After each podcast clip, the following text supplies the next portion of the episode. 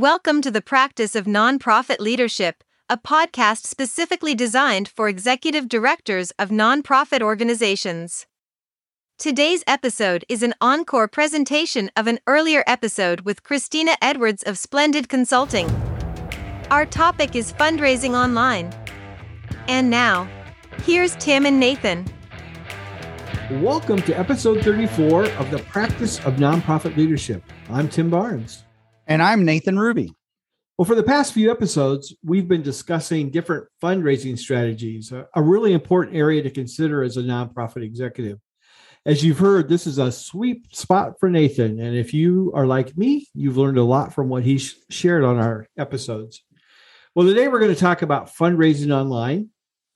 And we have a special guest on the episode today that can help us walk through this area. So, Nathan, why don't you introduce our guest? Well, we are really excited today to have a true expert in the world of online fundraising. And uh, that is Christina Edwards. And Christina is the founder and head consultant of Splendid Consulting. So, welcome, Christina. Hey, thanks for having me. I'm really excited to be here. Yeah. So bef- before we get started on on some of the questions that we've been asking, it's part of the series on fundraising strategy. We wanted to take just a quick second and define online fundraising. So I'm going to take a shot at it and I'm going to define it as I understand it to be. And then Christina, I'll turn it over to you, and then you could give the real and accurate answer. Uh, so you know, to me, this is actually at at uh, at FOTCO at the Friends of Children of Haiti. This is one of the things that we've actually struggled with a little bit. Is how do we define online fundraising? Because as a fundraising strategy, you want to be able to put uh, strategy and then of course tactics behind that. And so it, it's so to me online fundraising uh, an obvious one would be like giving tuesday in, in november. I mean that is a very specific strategy with tactics around it to drive people donors to give on an online platform. Um, where we struggle a little bit is if somebody does a, a facebook fundraiser um, and we didn't know that they were going to do it and all of a sudden it just you know the the and i forget who the they have a third party who manages that for them. Network for good? Network for good. Yeah. and so all of a sudden we get a we get a check in the mail from network for good and I, I don't know anything about it. So does that does that actually constitute online fundraising? So anyway i i don't think i actually defined it because i don't know how to define it. So i'm turning it over to you christina so I will say this is going to be my definition because I think it's a conversation like define marketing where you're going to hear, you know, 100 different answers depending on who you ask.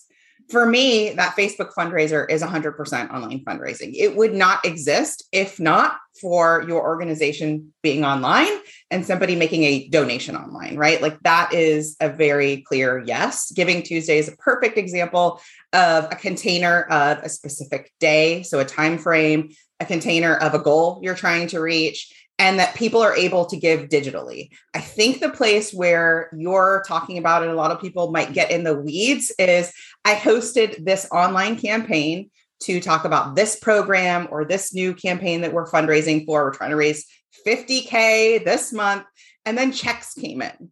Is that an online fundraiser, right? Where it's like, you know, it maybe, maybe the money didn't actually come in online. And I'm going to say yes because that's how your audience came came to know about it, right? Through a friend of a friend, or maybe it was somebody already in your community. I think that that counts. So for all intents and purposes of this conversation, we are talking about showing up on using social media, using email marketing, using video, using photos, using really any online uh, resource to fundraise. It might be peer-to-peer fundraiser it might be a facebook fundraiser it might be a campaign that you your organization hosts. All that counts.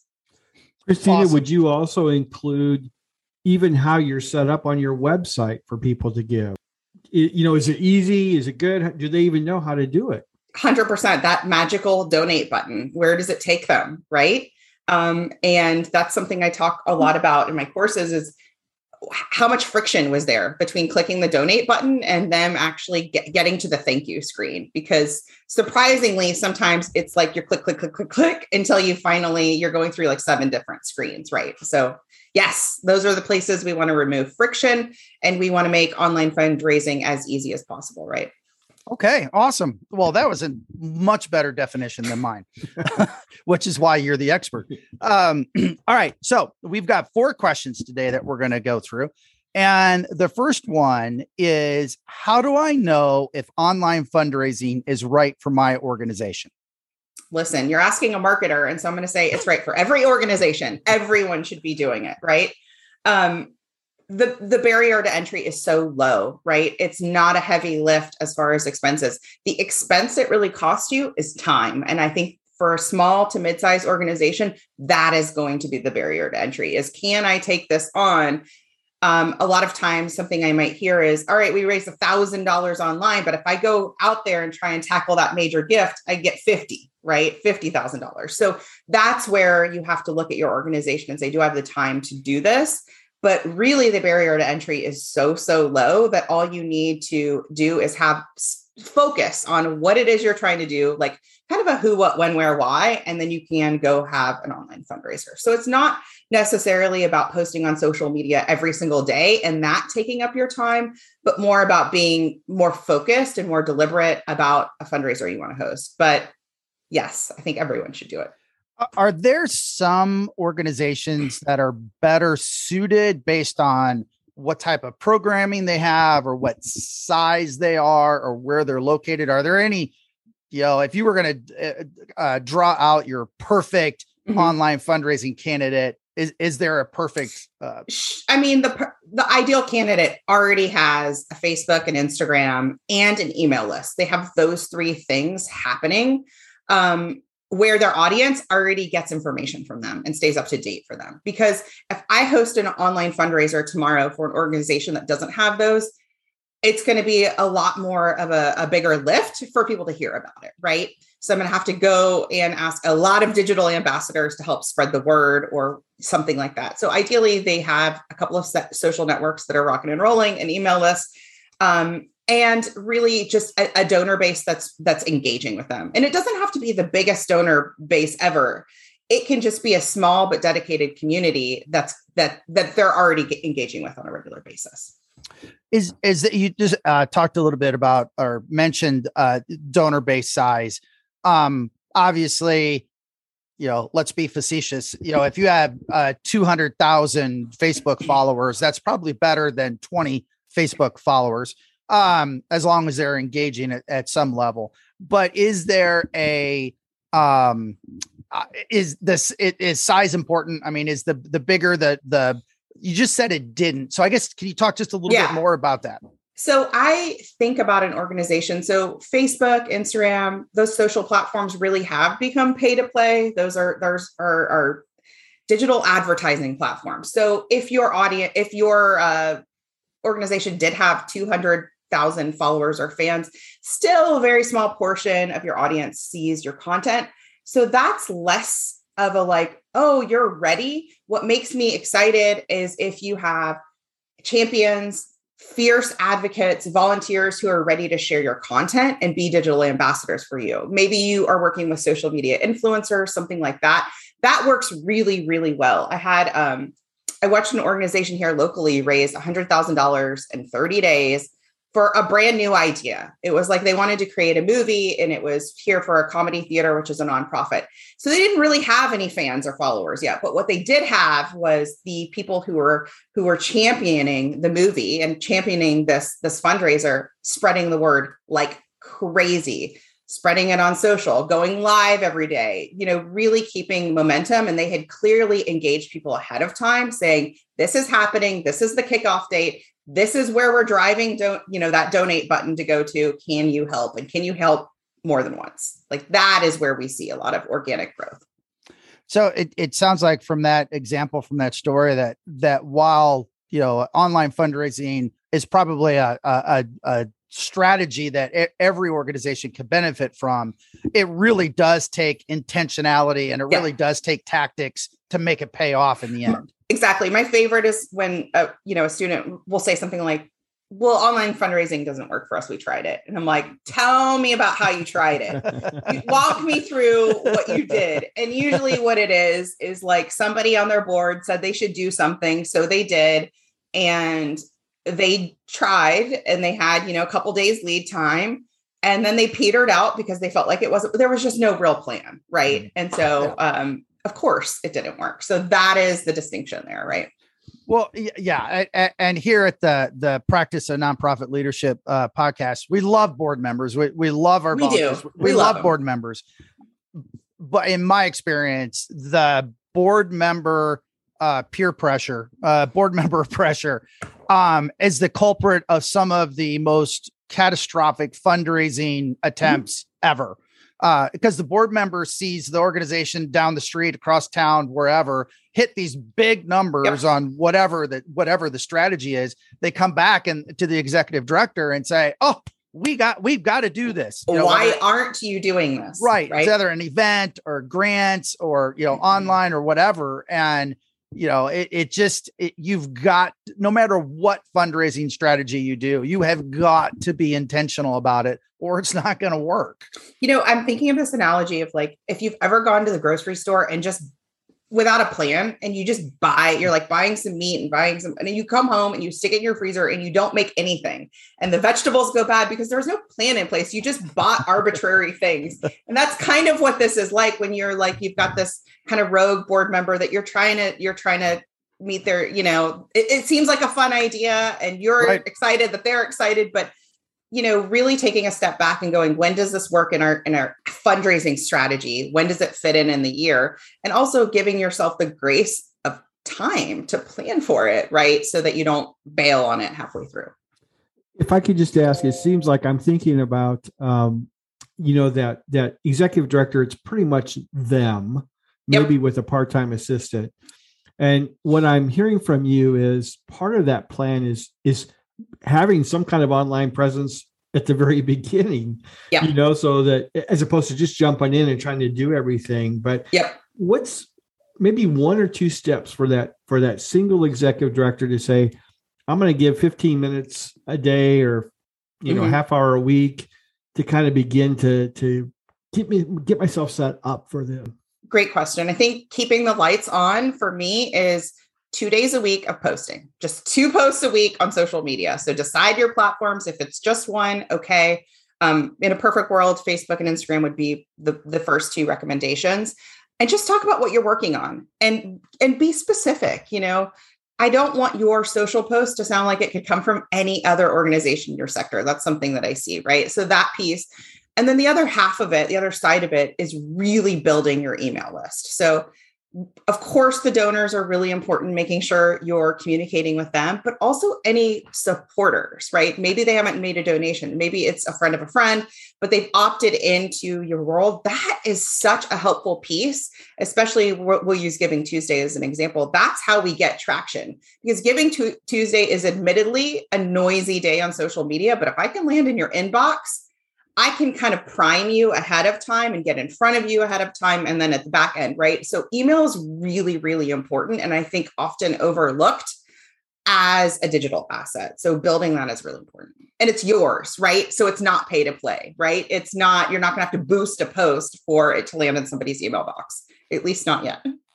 Right. And you also, you are, you own that email list. You own it's yours. It, yeah. Right. And, and the platform is yours. So, well, I guess technically it's Apple's or Microsoft or whatever, but you know, nobody's nobody's going to take your your email. Your CSV away. file is yours. Yeah. Right. Exactly. Yes. Exactly. Yes. So, all right. Okay. Well, let's go to question number two. Um, and that question is what's in it for the organization beyond what we hope would be at least a, a break even or, you know, well, we really hope is a net positive uh, fundraising return, but there's every fundraising strategy. Um, it doesn't happen in a vacuum. There's other things that it will impact around the organization. So, what are some yeah. of the things for online fundraising? So, the way that I work with my students, I think about our goals as twofold. The first thing is revenue. Like we're trying to increase revenue, right? that makes sense. We're trying to reach reach that fundraising goal, but the other piece is equally as important, and that is the visibility awareness piece. So a lot of organizations that are at or under that half a million dollar mark, awareness is huge. They're saying people don't know about our organization, our programs aren't full. My neighbor doesn't even know that we exist. Like that that feeling of like we are here in the community making an impact and not enough people know. So awareness is huge. And when you host an online fundraiser, it's a huge way to get a lot more eyeballs on what it is your organization does. And then those people, I consider them almost like warm leads, right? Maybe they didn't give today, but now they're in your world. Maybe they opted into your email list or they followed you on Instagram. Now they're engaged and they went from having never heard of your organization to being in, you know, your your funnel if I'm going to use marketing speak, but in your world. And that is immensely valuable. That also is, you know, how you might get picked up by a meet by the media and get a news story written about you, things like that. So it's equally as important. There are, I could probably think of a dozen organizations that I've supported in the last year or two years that were me going through that awareness phase. Oh my gosh, I had no idea that this was going on, but you know, a friend of a friend posted about it.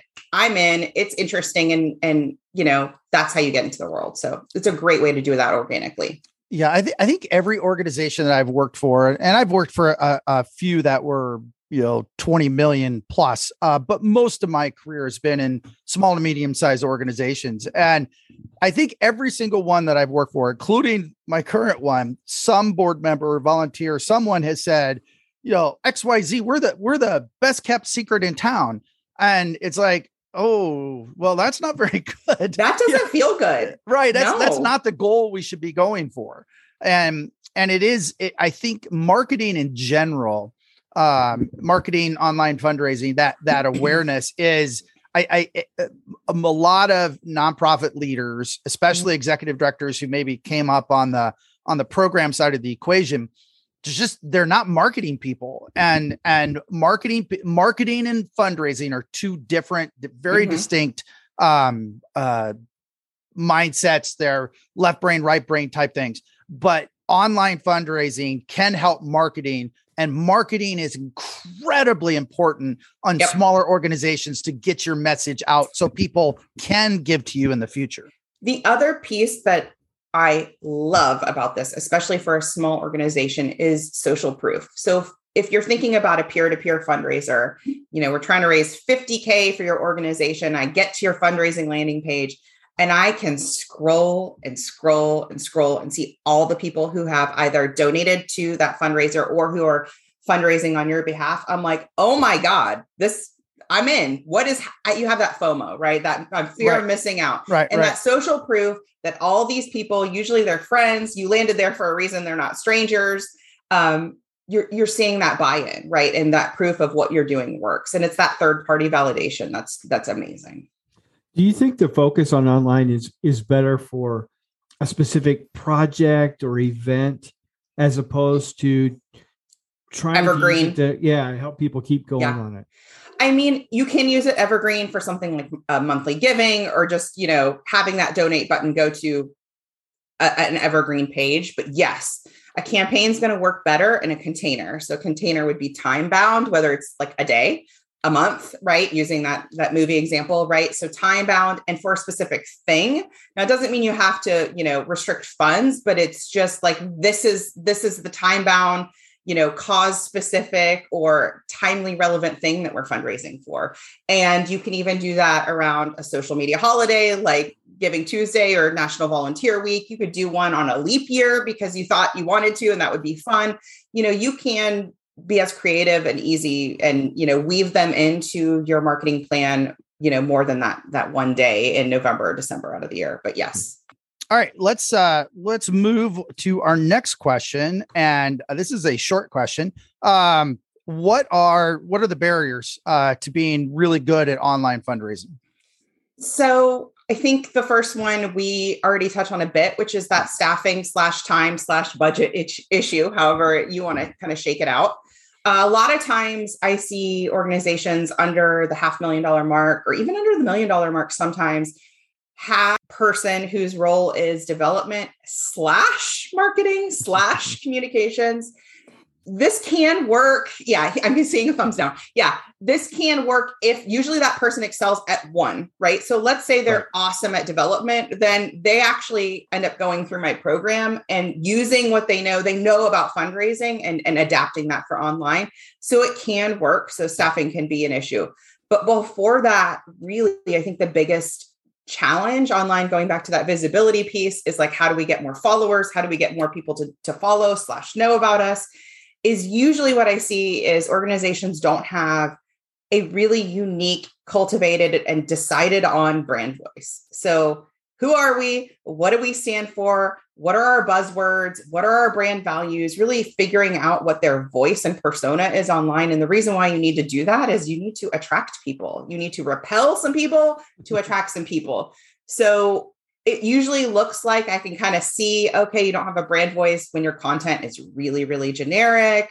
It it's not really branded to your style it really could let's say your organization serves food insecure households it could be any food insecure household ever right or in your state. So when you have a specific brand voice you're going to pique some ears. People will click follow because what you're saying is you know leading into thought leadership expertise is new and different something right to get people in. Well, I think uh, I think Christina, I could solve the uh, staffing issue for you as a barrier because really all you have to do is is find some college uh, intern or some college student uh, to volunteer. And you know they all love social media so that's that that doesn't cost anything. Yeah. So and then arm them with the toolkit so that it doesn't sound like the random college student you got and gave them access to your organization just went rogue, right? so they need they need if you want to use a volunteer, you want to use somebody who's naturally socially savvy, that makes a lot of sense. Yes. Give them a brand voice, give them what what I would call guardrails, right? But then also give them a place where they can say, "Hey, like I think this would be new and different or I want to create this video." Like they need to have the it's it's interesting. It's like the balance between guardrails of your organization and also freedom to think outside the box. So yeah, and it is interesting, and I, probably should have disclosed this at the at the beginning of the, of the podcast. But um, Christina and I do uh, work together. We have a, a, contractual relationship, and the amount of time that you have invested in FOTCO in learning who we are, what we yep. do, what our values are, and understanding our voice, understanding that so that you can actually when you, when you respond online or when you're responding mm-hmm. uh, on behalf of FOTCO, it's as if I'm responding. It is impossible to write a narrative, to write anything, a piece of content, an email, an appeal, anything without effectively or well or in an interesting way without knowing like a brand's voice. And you know, that's true of my own brand as I've really honed in my own voice. Writing is is not quite effortless, but it's really close to that. And it never used to be that way. Um, and when I owned a social media agency, sometimes it would be hard to step into a particular brand's voice. And it would, it was because we hadn't really identified it. It was like a little bit of this, a little bit of that, and it was kind of vague. And it, you know, um, I used to joke that if I can tell, oh, Mary wrote that post, then we're doing it wrong, right? We want to make sure that it's the whole brand's voice, right? Yeah. Yeah. Yeah. So. Well, even you talking about that, Christina, that's that's one of the things that can help us get through the barrier is to consider hiring an outside group yep. or a person yep. to come in as long as they can kind of pick up on what's going on. But do you, do you find sometimes people are resistant to to that? to hiring somebody? So I this is kind of how I kick off things with my my one-on-one clients. We start with a brand voice, but what I say to them is only like executive le- level leaders can come to this brainstorm session because this is not a board meeting or you know committee meeting. I need just the top few hmm. because we're going to have a lot of opinions. Oh i think we should do this. Oh i think what if, you know and so we need just the key decision makers. Um, and then going through and saying you know using that as, as this jumping off point is is perfect. And then saying this is our now approved brand voice and it's it's really really similar to a brand style guide so the logos the fonts the colors this is that right so whoever would come to that meeting to make the decision that's who's coming to this meeting of like our our you know we've got our digital aesthetic visually and then the voice. So let's head on to our fourth question. Uh, and actually, this is the one I've been looking forward to the most. Um, so, what uh, you've been doing this uh, for a while, and uh, what mistakes do you see the most uh, when it comes to clients or potential clients, and as they're trying to get their online fundraising and get it moving in the right direction? So, there's a bunch, but um, I'm going to start with that friction point we talked about in the beginning. So imagine you've got an amazing person handling your social, handling all, you know, your emails, all your marketing campaigns. We are still driving people to one place to take action, right? So clicking that donate button, going to that one place. If that one place is just full of friction, then we've lost them. It's kind of like taking people to your website and your website is, is just impossible to read or has a 404. So friction might look like it's not mobile friendly. I'm doing the pinch to zoom in. Friction might look like when I get there, you're asking for so much information that maybe a millennial, a Gen Z or Gen Xer is like, no, I don't want to give all that information. Friction might look like you're not accepting different payment methods. You're not connected to you know digital wallet things like that. Or that it just doesn't look intuitive or branded right? So that's really important is choosing like the place. I call it like a landing page. Choosing the landing page where you're taking people and making sure that that tells your story in a way.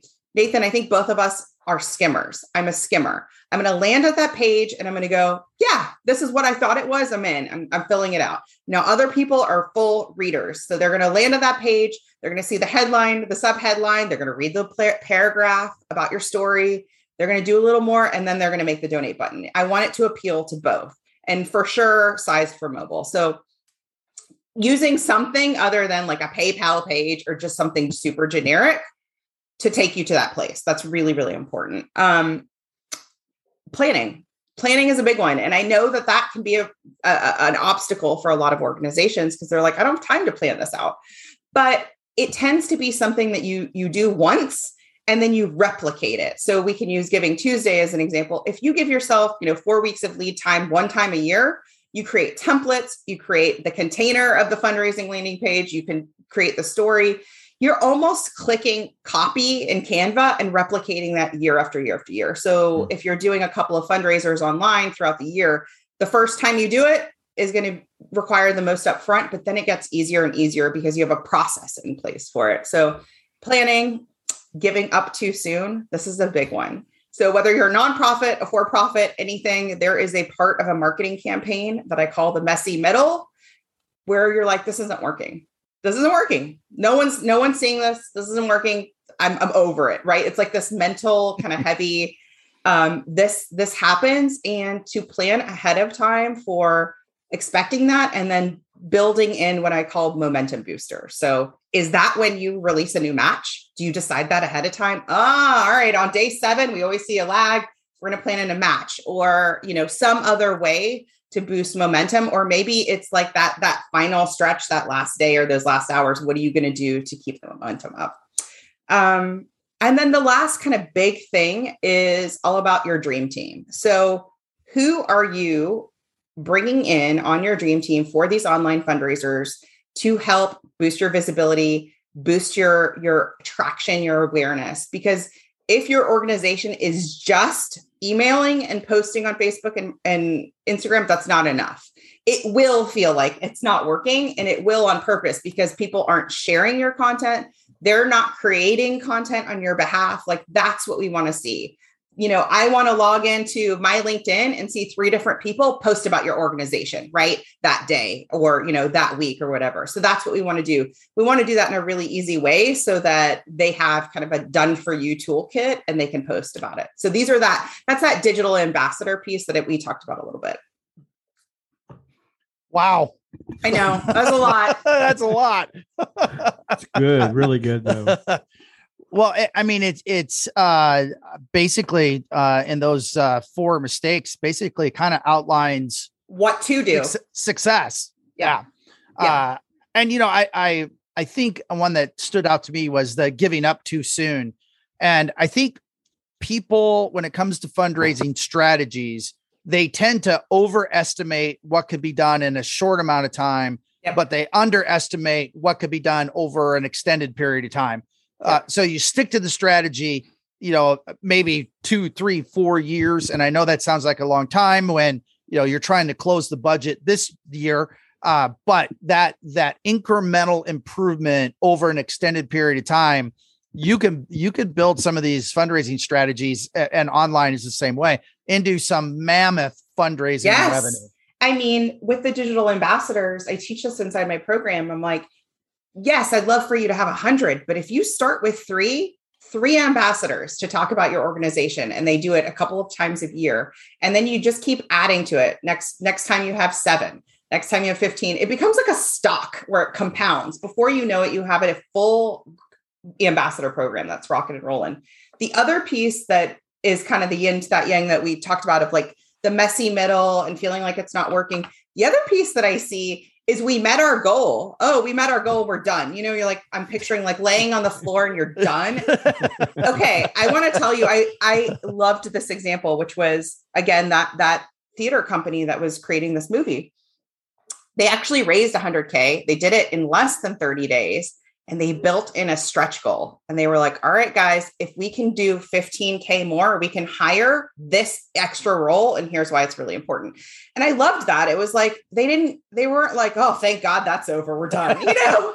They were like let's dream even bigger because this is working and clearly people want to support us and what would be the next layer of that? So it's almost like if it is working plan that it is working. And what's that stretch goal I appreciate what you're what you're saying. We were just talking before we actually started recording. You know, we live in an Amazon world. We expect everything to happen right away, and and how much we just need to keep taking those little steps and keep keep pushing through. And I just there may be some people who are sitting here going, I just can't do it. I you know it's I, too much. I was in a um, program that really was super helpful for my business, my clients, and and the way that my mentor taught it was, you know, we think growth should be just straight up. So I'm if you're listening to this, just like a straight up, but really think of it like a hockey stick. It's like growth, plateau, growth, plateau. And that's the hockey stick is also where you're getting your systems and processes in place. And it also might even be peak, tiny valley, peak, tiny valley. And it's those tiny valleys where we're like, that's it, I'm done.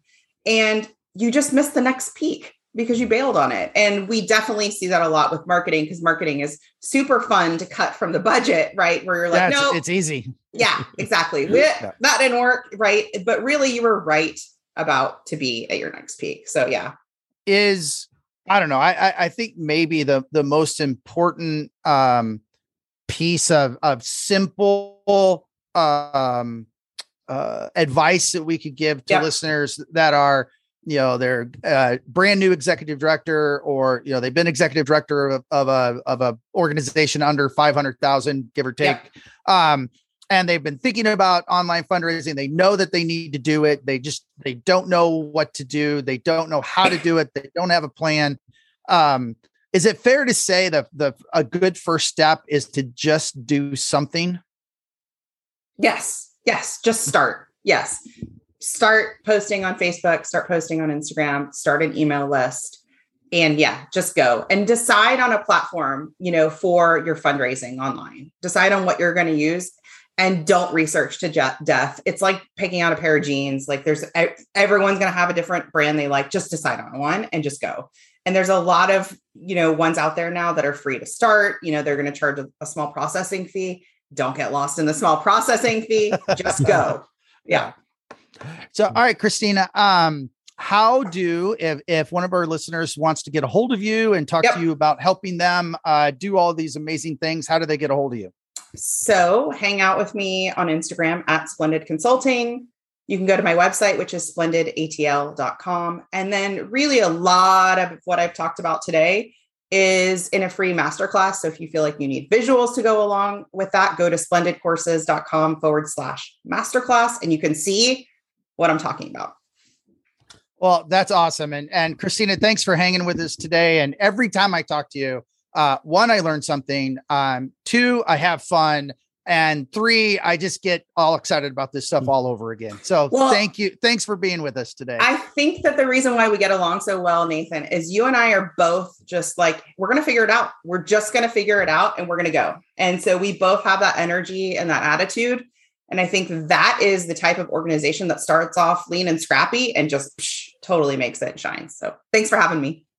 Well, thanks for being here, Christina. And I, I hope uh, if you have an interest in this, that you'll reach out to Christina, that you'll go to her website, that you'll look at some of those opportunities, and maybe you'll hire her as well, which would be which would be great. Uh, Yeah. So we appreciate the input, and we'll make sure all that information is in the show notes. So thanks for listening today. Hey, we're curious, what issues are you struggling with in your nonprofit? How can we help? Is there a topic we could address that would be would be helpful to you? Well, you can go to nonprofitleader.online. That's nonprofitleader.online and leave us a message. Or our emails are always in the show notes, and you can email us directly. We'd love to get in touch with you. And if there's anything we could do, we'd love to help out. And also, one last favor I know you hear us ask this all the time, but would you leave a review on our podcast on the platform on which you listen on, listen to? That helps put our podcast out there and catch the eye of other nonprofit leaders who might benefit from the podcast. So that's it for today. Thanks for joining us. Until next time.